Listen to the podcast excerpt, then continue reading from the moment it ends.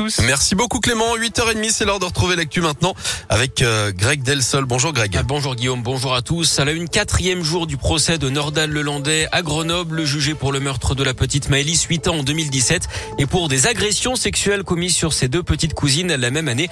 L'accusé en cours la réclusion criminelle à perpétuité, c'est la peine maximale.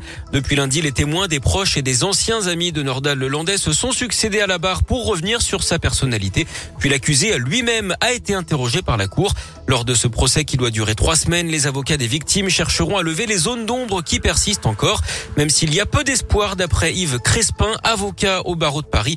Il défend deux associations de protection de l'enfance. Au-delà de la culpabilité de Nordal Lelandais qui sera vraisemblablement reconnu, ce que j'attends de ce procès, c'est un peu d'humanité. C'est-à-dire que Nordal Lelandais fasse un effort, un pas vers les parents de ses victimes, vers les parents de Maëlys, pour expliquer ce qui s'est passé, pour expliquer ses motivations, et un pas vers les parents de ses petites cousines qu'il a agressées sexuellement, qui euh, n'ont pas compris comment ce cousin euh, a pu agresser deux petites filles de 4 et 5 ans. Voilà, donc euh, il doit donner des explications pour essayer de comprendre si on peut comprendre, que je ne crois pas, mais au moins des explications pour nous dire ce qui s'est passé et ce qui l'a motivé. Lui. Et justement, l'accusé devrait être entendu sur les faits une première fois demain après-midi. Le procès doit durer jusqu'au 18 février. Aujourd'hui, le directeur d'enquête est attendu à la barre, puis ce sera au tour des experts de la gendarmerie nationale.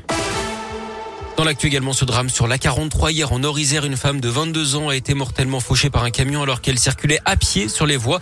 Ça s'est passé un peu avant la barrière de péage de Saint-Quentin-Falavier. Sa voiture a été retrouvée sur la bande d'arrêt d'urgence.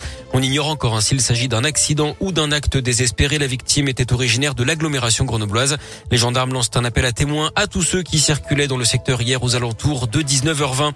Sur la route, toujours cet accident à Lyon mardi soir. Quatre blessés dans une collision impliquant une voiture de la police municipale dans le quartier de la Pardieu. D'après le progrès, les agents conduisaient un individu qu'ils venaient d'interpeller à Caluire quand ils ont été violemment percutés par une Audi boulevard Vivier-Merle malgré euh, l'activation de leur gyrophare. Les quatre occupants ont été blessés sans gravité. L'automobiliste, lui, était en règle. L'enquête devra désormais déterminer s'il est passé ou non au feu rouge. Du sport du foot, à l'OL, une recrue pour l'avenir. C'était l'une des deux arrivées côté joueur à Lyon avec Tanguy Dombélé. Romain Fèvre a été présenté à la presse hier aux côtés de Jean-Michel Aulas notamment. Arrivé de Brest, le joueur de 23 ans était suivi déjà depuis plusieurs mois par le club. De son côté, Romain Fèvre lui dit n'avoir aucune pression et compte bien s'imposer. Écoutez-le. Olympique Lyonnais, c'est un très grand club ici et ça m'a tout de suite plu. Donc euh, j'ai fait le choix de, de rester ici. J'ai essayé de, de marquer le, le, club. Bien sûr, j'ai des, objectifs, j'ai des ambitions. Donc avec Lyon, ça, ça a matché directement. Voilà, ils sont huitième d'Europa League. Donc euh, forcément, découvrir autre chose, ça compte pour moi. Je, je, sais où je viens et maintenant, voilà, je vais, je vais devoir démontrer euh, ce que je sais faire. C'est sûr qu'il y a des gros matchs qui arrivent, mais voilà, l'Olympique Lyonnais, comme je l'ai déjà dit, c'est un grand club et et on doit gagner ces matchs-là. Et Romain Fèvre pourrait faire ses preuves un dès samedi puisqu'il est apte à affronter son ancien club où il a signé son premier contrat pro. Il s'agit de Monaco. Ce sera pour le compte de la 23e journée de Ligue 1 à 21h. Et puis un mot des Jeux Olympiques d'hiver à Pékin, Bien Guillaume, sûr. qui vous passionne. Ah oui, oh là là. avec l'épreuve de ski de boss aujourd'hui, qualification à 11h avec une chance de médaille à Perrine Lafont, championne olympique en titre. On a joué euh, Au curling, non au